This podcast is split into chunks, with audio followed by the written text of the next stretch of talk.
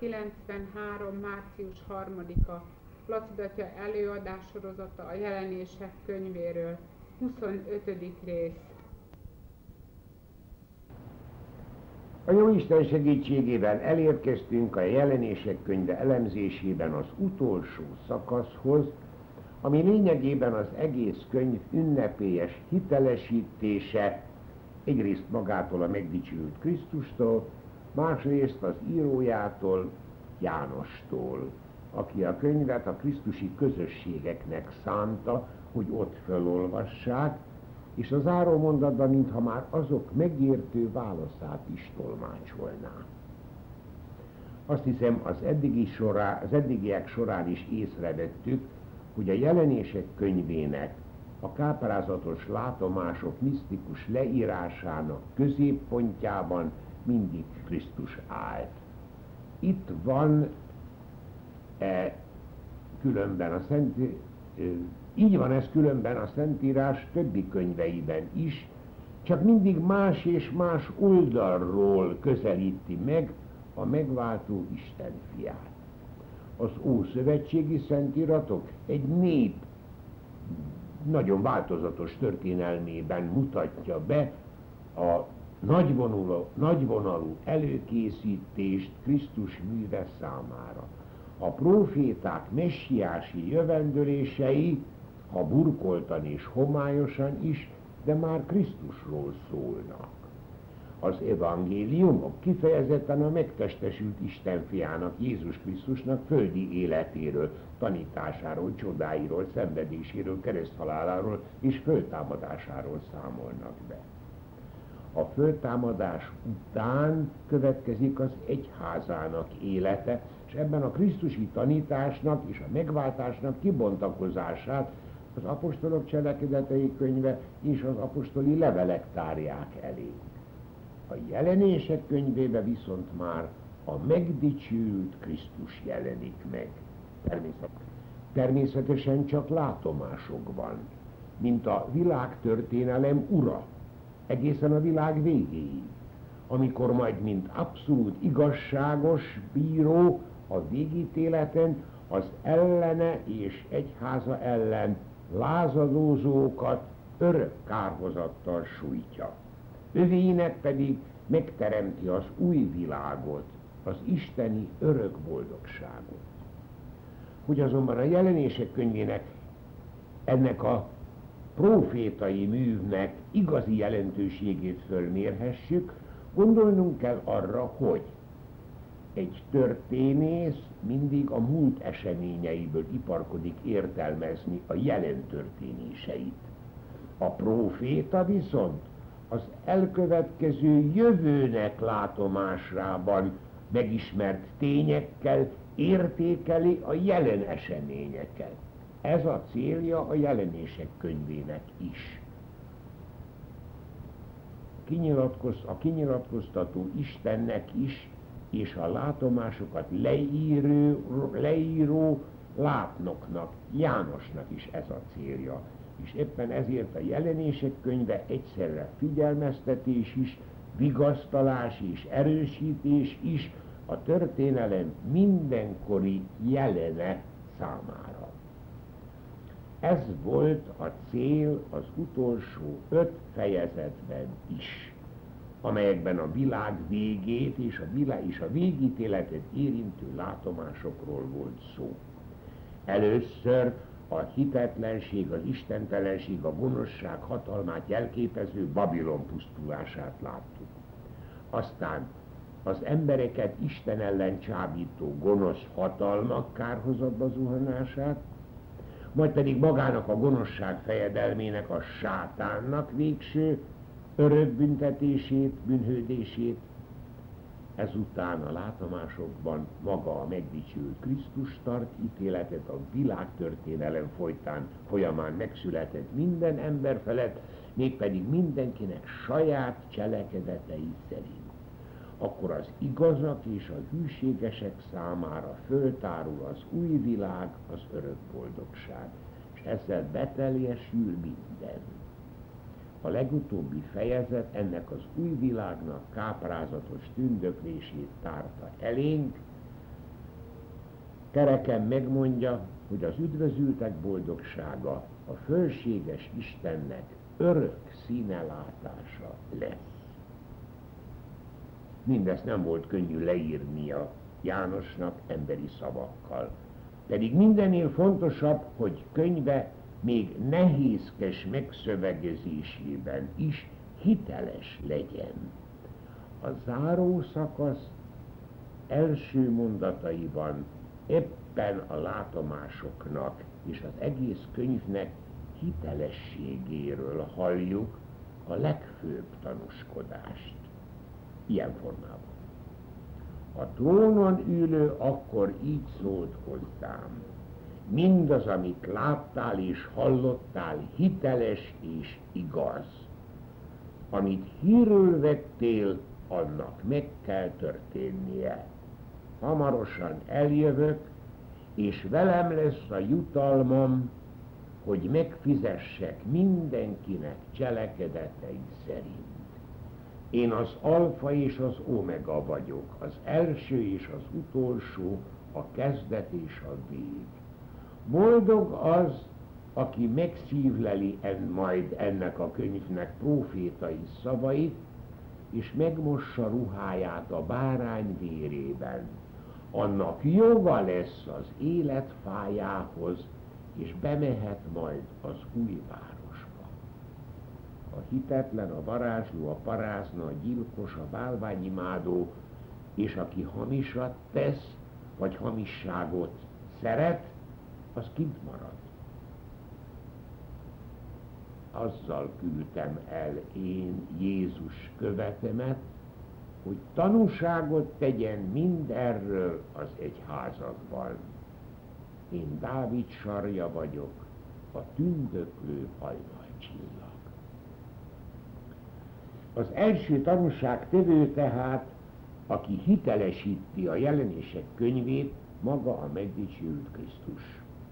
Az ő szavait közvetíti János, amelyek arról biztosítanak, hogy a jelenés könyvének kinyilatkoztatásai mögött maga az Isten áll, egyenesen utalva a legelső látomás ígéretére, amely szerint a könyvben olyasmiről lesz szó, aminek a történelem folyamán a jövőben meg kell történnie. Az ismételt kijelentés, hogy hamarosan eljövök, természetesen az egyes ember halálára is, és a végítéletre is vonatkozik. Mind a kettőnek időpontja azonban ezek után is ismeretlen marad. Magát a tényt azonban megismétli a megdicsőült Krisztus, hogy akkor mindenkit saját cselekedetei szerint fog megítélni. Megtörtént ugyanis a megváltás, az embernek tehát szabad útja van az isteni cél eléréséhez, de saját szabad akaratával kell járnia ezen az úton, mert földi életétől függ végtelen jövője. A kárhozat örök kínja, hogy az örök boldogság. Az isteni ítélet tehát tulajdonképpen csak véglegesíti azt az állapotot, amelyet az ember maga választott földi életében. Nagy figyelmeztetés és határozott intés ez az ember számára, hogy vegye nagyon komolyan ezeket a kinyilatkoztatásokat. De ugyanakkor a legbiztosabb vigasztalás és erősítés is a megpróbáltatások és a szenvedések idejére. A megdicsült Krisztus ezután megismétli az első látomásnak azt a kijelentését is, ami az ő isteni abszolút hatalmát fejezi ki. Ő az alfa és az omega, ő a teremtő kezdet, és ő a teremtményeket megítélő vég az örökké valóság számára. Az ember tehát, ha boldog akar lenni, egész életével bele kell kapcsolódnia a Krisztusi megváltásba, amelyet az Isten bárányának véres, véres áldozata szerzett meg. A profétai kifejezés erre az, hogy meg kell mosni a ruháját a bárány vérében. És akkor szinte vakmerőnek tűnik a szó, egyenesen joga lesz az üdvösség örök paradicsomára. Pusztán ellentétképpen szerepel itt a bűnösök lajstroma, akik a földi javak csábításának engedve könnyelműen eljátszották ennek lehetőségét. Végül a megdicsült Krisztus, és itt neve szerepel is külön, Jézus, tanúsítja, hogy ő bízta meg Jánost ezeknek a látomásoknak a leírásával, hogy tudomást szerezenek róla az egyháza, a krisztusi közösségek is. Nekik szólnak tehát ezek az üzenetek, akik akkor még nagyon közel voltak az Ószövetség világához, tehát könnyen megértették azokat a kifejezéseket, amelyeket itt használ, hogy ő Dávid sarja, nem egyszerűen utóda a nép e világi boldogságát megteremtő nagy királynak, Dávidnak, hanem sarja, egyben ura is, aki az örök boldogságot teremtette meg. És a tündöklő hajnal csillag is, alig hanem Bálám jövendölésére utal, aki már több mint ezer évvel ezelőtt kijelentette, hogy csillag tűnik majd föl Izrael számára. De itt minden bizonyal az ítélő Krisztust, mint az üdvösség örök napjának előrejelző hajnal csillagát jelenti. A megdicsült Krisztus ilyen hitelesítő tanúsága után János még néhány sorban hozzáfűzi a saját tanúskodását is, mégpedig ilyen formában. Én, János, hallottam és láttam mindezeket. És figyelmeztetek mindenkit, hogy aki a könyvnek profétai szavaihoz hozzátesz valamit, vagy elvesz belőle valamit, attól elveszi Isten a jogot az élet fájához és a Szent Városhoz, amelyről szó van e könyvben. Mint a legelején, itt a végén is megnevezi magát a könyv írója, János, abból, hogy semmit sem fűz a nevéhez, nyilvánvaló, hogy a Krisztusi közösségekben akkor nagyon is ismerős volt. És elő volt magára hivatkoznia, hogy mindezeket látta és hallotta. Az Ószövetségi törvényekkel kapcsolatban maga Mózes zárta ki szigorúan a hozzáadás vagy az elvétel lehetőségét. János viszont abban az időben írta a jelenések könyvét, amikor már kialakulóban volt az új szövetségi szentírás kánonja hogy milyen írások tartoznak bele, és milyenek nem. Ezzel az isteni szankcióval János határozottan valja, hogy ez a könyv is a Szentíráshoz tartozik, amit a történelem folyamán nem is vontak kétségbe soha, illetőleg 1522-ben Luther Márton megpróbálta megkérdőjelezni, de 1500 30-as bibliafordításában már visszavonta kételjeit, és ő is egyetértett a jelentések könyve utolsó szavaival, amelyek így hangzanak. Aki mind ezt kinyilatkoztatta, biztosított arról, hogy hamarosan eljön. Úgy legyen. Jöjj el, Uram Jézus! Urunknak, Jézus Krisztusnak kegyelme legyen mindannyiatokkal. Amen. Itt ismét szerepel a hamarosan szó. Kétségtelen, hogy az első keresztények még saját életükben várták, hogy a föltámadt Jézus újra eljön, de most már hatalommal és dicsőséggel megítélni mindeneket. A jelenések megírása idején azonban már világosan látták, hogy ez a hamarosan isteni szó, és emberi számítás szerint még igen hosszú idő is lehet. Vágyódásuk azonban a megdicsült Krisztus eljövetelére eleven maradt, és ezt sokszor kifejezték az Isten tiszteleteikben, azzal az arám szóval, hogy Maranata, ami kettőt is jelenthet, mint Maran Ata, annyit, hogy Urunk eljön, mint Maranata, annyit jöjj el, Urunk. Tehát pontosan azt, amit a mi atyánk is kifejez ezekkel a szavakkal, jöjjön el a te országod. Egy utolsó mondatával pedig azt kívánja János, hogy Isten, pontosabban a megváltó Krisztus kegyelme jusson el mindenkihez, és vezessen el mindenkit az örök boldogságba.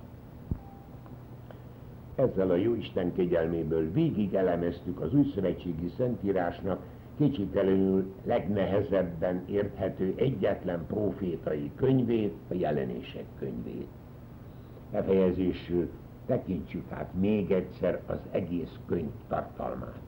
Az első részben még a jelenről volt szó, hét levélben maga a megdicsült Krisztus bírálta, dicsérte vagy elmarasztalta az egyes akkori krisztusi közösségeknek és előjáróiknak életét. A második részben már a jövő történései jelennek meg jelképes látomásokban. Először az Isten trónusánál az életkönyve hét pecsétjének föltöréséről hallottunk. Aztán a hét angyal harsona szavára kibontakozik a jó és a gonosz szörnyűségekkel teli világméretű küzdelme. Majd pedig hét jel mutat rá a világtörténelem részben bíztató, részben aggasztó eseményeire.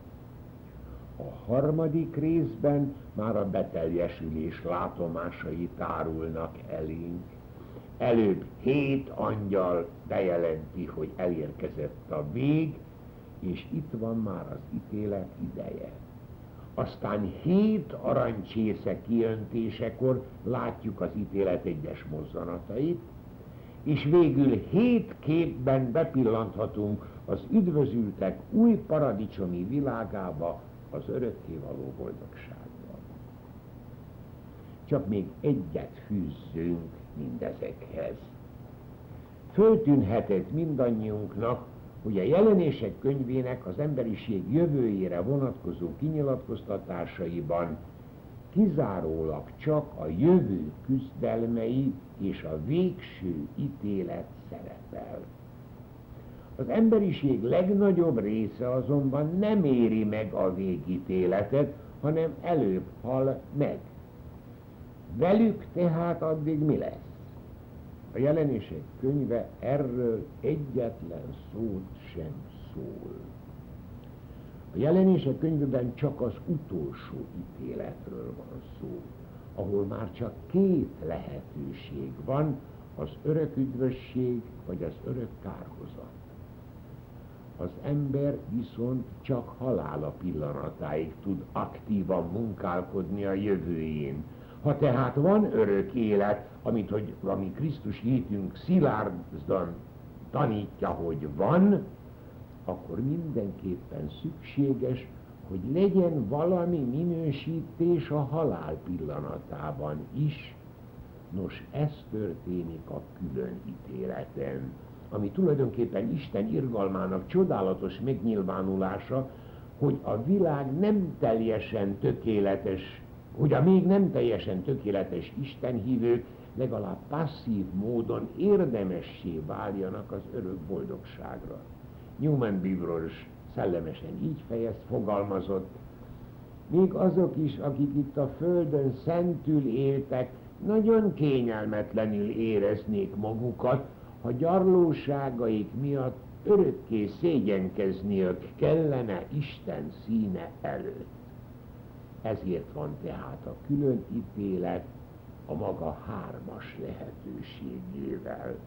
Az azonnali örök boldogsággal a tökéletes szentek számára, az azonnali kárhozat az Istentől tudatosan elszakadtak, az ellene fordultaknak, és egy szenvedéses tisztulási állapot azoknak az Isten hívőknek, akik még nem egészen tökéletesek. Ezt a legutóbbit nevezi a teológia purgatóriumnak, tisztulási állapotnak. A magyar tisztító tűz szó nem szerencsés, mert ezeket a lelkeket már nem érintheti semmiféle fizikai tűz, tehát a szenvedés sem lehet tűz. És a tisztító hely sem egészen helyes elnevezés, mert az elhunyt ember lelke teljesen szellemi, tehát nem igényel semmiféle helyet. Azt azonban meg kell jegyezni, hogy bármilyen szenvedést jelent is a purgatórium, a legbiztosabb reménnyel teljes, mert utána már csak az örök boldogság következheti.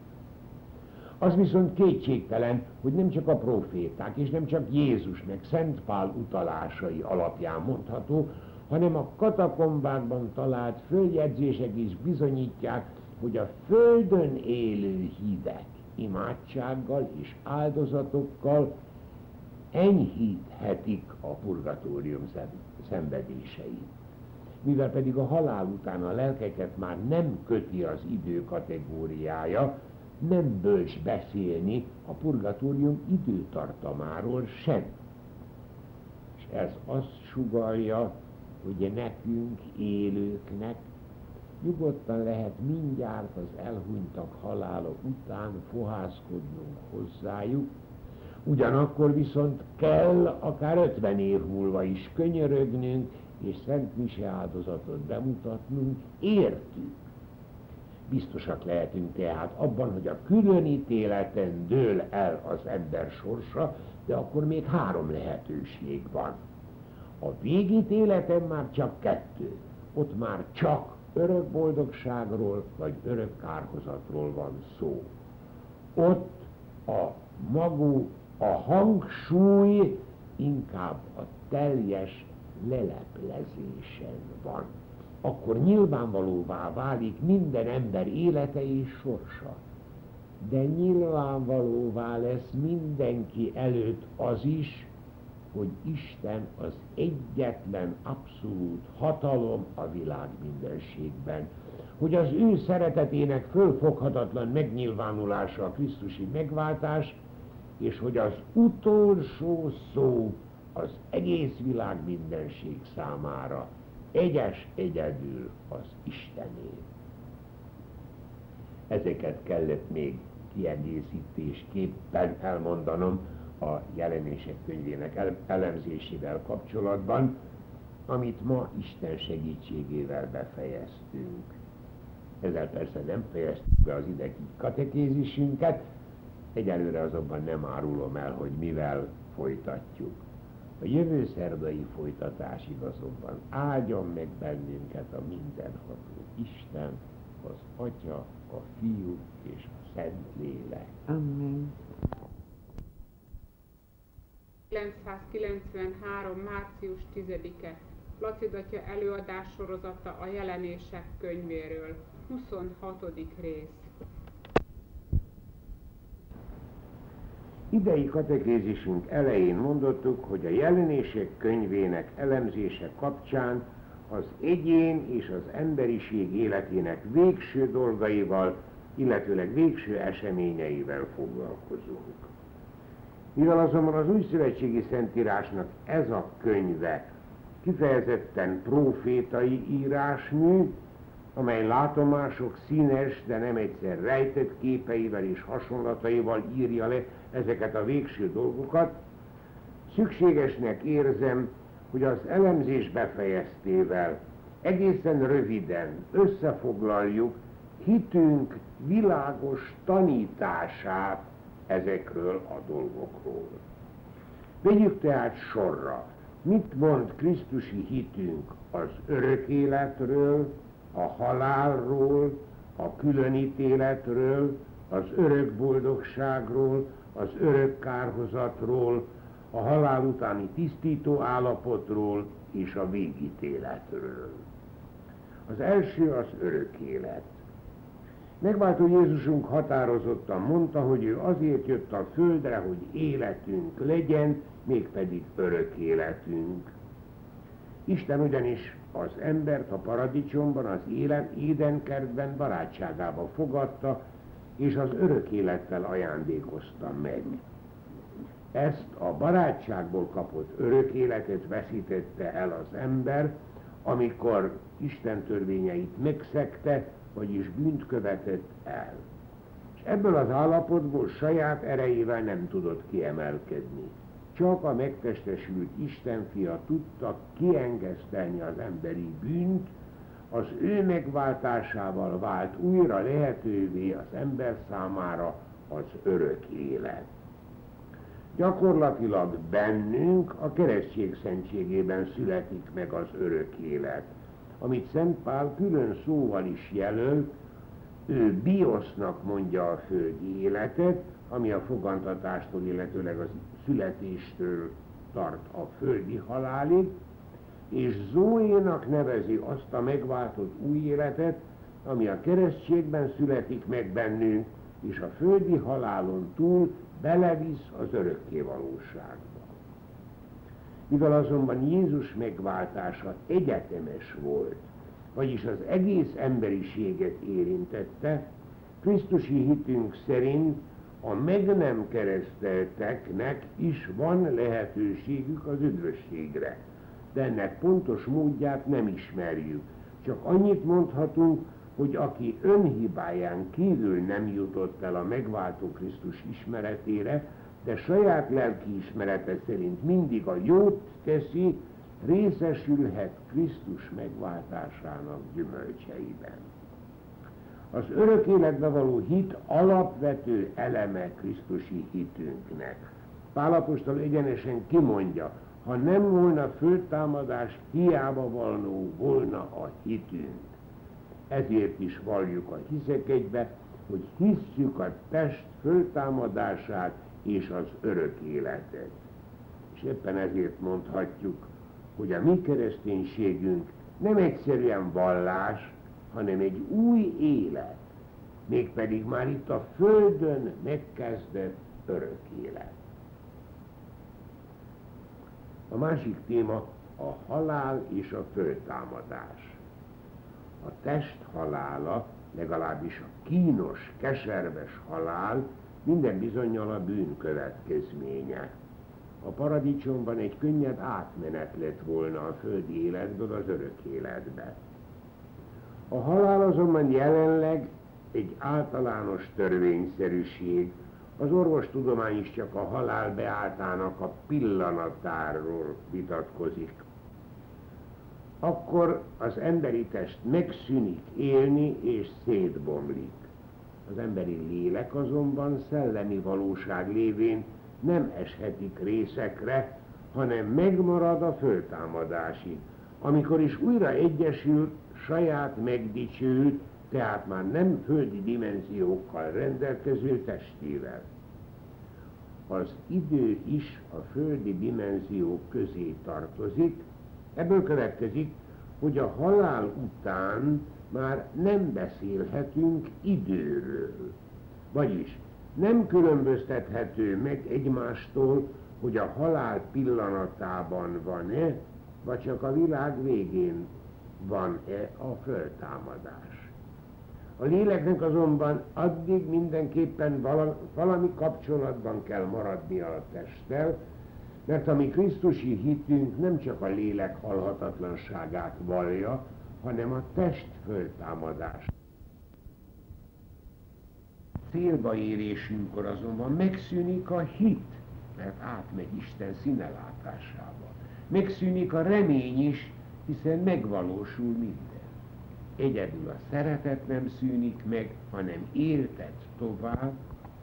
A léleknek azonban addig mindenképpen valami kapcsolatban kell maradnia a testtel.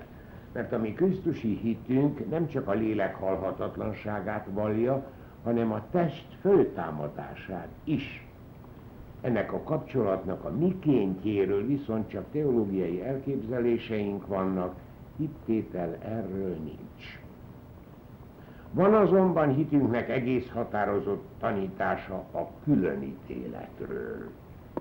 Erről már a múlt alkalommal beszélgettünk, most csak megjegyezzük, most csak azt jegyezzük meg, hogy már az ószövetségi proféták hangsúlyozták az egyéni számadást a halál után. A makabeusok korában hivatalosan is imádkoztak a halottakért, hogy az örökké valóságba jussanak. És Pálapostól is hangoztatja, hogy ha megválunk a testtől, mindannyian megjelenünk Krisztus ítélőszéke előtt, hogy kiki megkapja azt, amit földi életében kiérdemelt. Itt természetesen Isten végtelen irgalma és szeretete a döntő, de nem zárja ki az igazságosságát sem. Éppen ezért a különítéletben még három lehetőségnek kell lennie. Akik Isten kegyelmével földi életükben tökéletesen szentül éltek, azok azonnal az örök boldogságba jutnak. Akik viszont földi életükben tudatosan elszakadtak Istentől és szembefordultak vele, azok azonnal a kárhozatba kerülnek. Azok számára azonban, akik itt a Földön komolyan Krisztus hívők voltak ugyan, de még nem egészen tökéletesek, azok számára kell lennie egy tisztulási állapotnak, amelyben a halál után természetesen már nem aktívan jó cselekedetekkel, hanem passzívan, szenvedéssel válhatik az ember tökéletessé. Ezt az állapotot nevezzük purgatóriumnak. A különítéletet azonban nem okvetlenül kell a végítélet módján elképzelnünk, mert a halál pillanatában az ember minden bizonyal olyan természet fölötti megvilágítást kap, hogy nem is kell Istennek külön ítélkeznie, maga az elhunyt látja világosan és teljesen tárgyilagosan, hogy a három lehetőség közül melyiket érdemli meg. Az a lélek azonban, akinek még tisztulásra van szüksége, már teljes biztos lehet abban, hogy tisztulása után az örök boldogságban részesül. Erről az örök boldogságról viszont Krisztus hitünk tanítása a következő. Ez az örök boldogság tulajdonképpen részesedés Isten örök életéből. Természetesen csak annyiban, amennyiben azt egy teremtmény befogadni képes. Tehát egy tökéletes célba érés, végső kiteljesedés és az egyénnek határtalan boldogsága Isten színelátásában. A földön szerzett értékekből is minden szerepel benne, egészen kifinomult és elmélyült formában. Tehát például a földi szeretet kapcsolatok, a hitvesi, a szülői, a baráti szeretet teljesen tökéletes formájában, épp úgy, mint a kiteljesedett alkotás dinamikus öröme, vagy az imában való elmélyülés vigasza és békéje.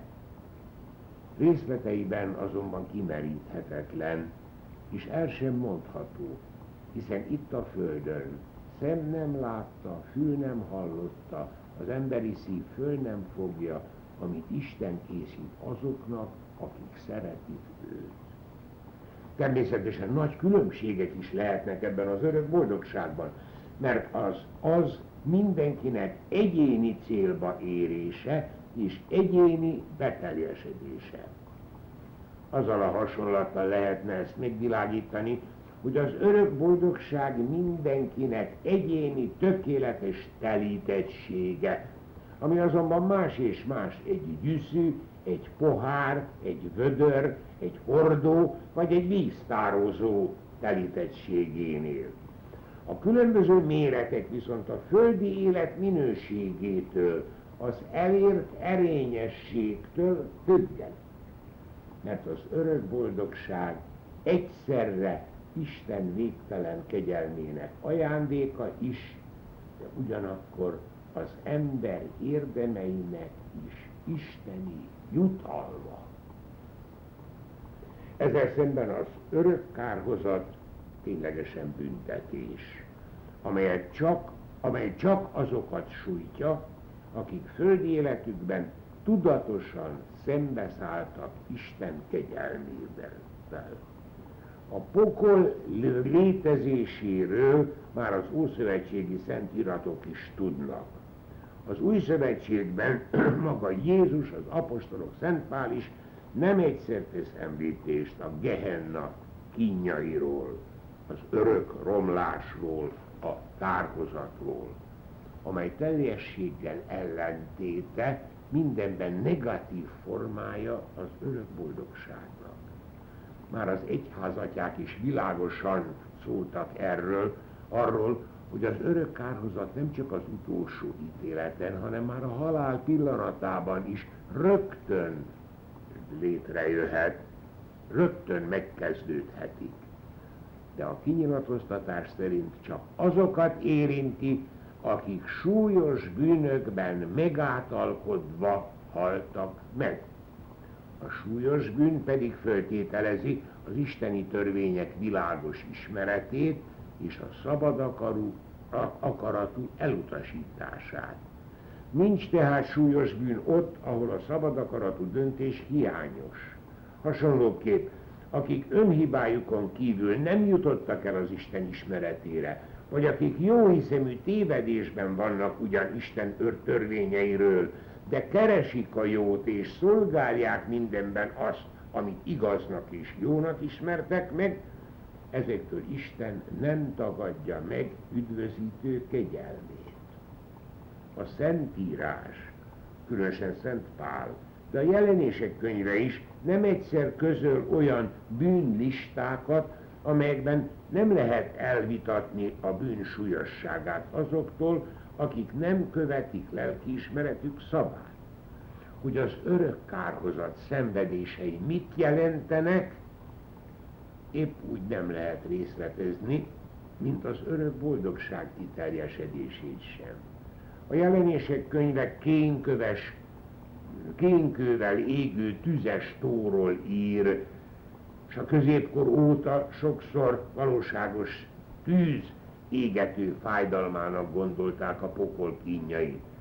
Helyesebb azonban, ha arra gondolunk, hogy a tűz annak a kínzó tudatnak szimbolikus jele, hogy a kárhozottak tudnak Istenről, és ítéletnek érzik sorsukat. De rettentő önvád gyötri őket, hogy maguk vonták magukra Isten ítéletét, és cselekedeteikkel maguk tagadták meg Isten boldogító színelátását. Véletlenül tehát senki sem kárhozik el, mert az örök pokol büntetése csak az Istentől való tudatos és szabad akaratú szembefordulásban való megátalkodottságnak lehet következménye. Az egyház mindig tanította az ilyen kárhozatnak a lehetőségét, de csak a sátán és angyalai kárhozatát mondta biztosnak, senki másét nem. Még Júdás elkárhozásáról sem beszélhetünk, mert nem tudjuk, hogy élete utolsó pillanatában nem kapta-e meg a megtért Lator kegyelmét. Nem történik viszont igazságtalanság azzal, akinek véglegessé válik az, amit a földi életében akar, vagyis az Isten nélküli, sőt Istennel szembeálló élet. Igaz, hogy Isten igazságossága is irgalmával karöltve működik, de a pokol tulajdonképpen nem is Isten műve, hanem a megáltalkodottságra képes emberi. Nem kétséges azonban, hogy nem csak a tökéletes vagy teljesen megáltalkodott emberek halnak meg. Az ember élet realitásának következménye, hogy a halál pillanatában, a külön életen kell lennie valami megoldásnak azok számára is, akik se nem tökéletesek, se nem megáltalkodottak. Ez a tisztulás passzív állapota a purgatórium. Említettük már, hogy nem helyes tisztító tűznek nevezni, hiszen a szellemi lelket már nem érintheti semmiféle fizikai tűz. Tisztító helyről sem szerencsés beszélni, mert az elhunyt ember lelke már nem igényel semmiféle helyet.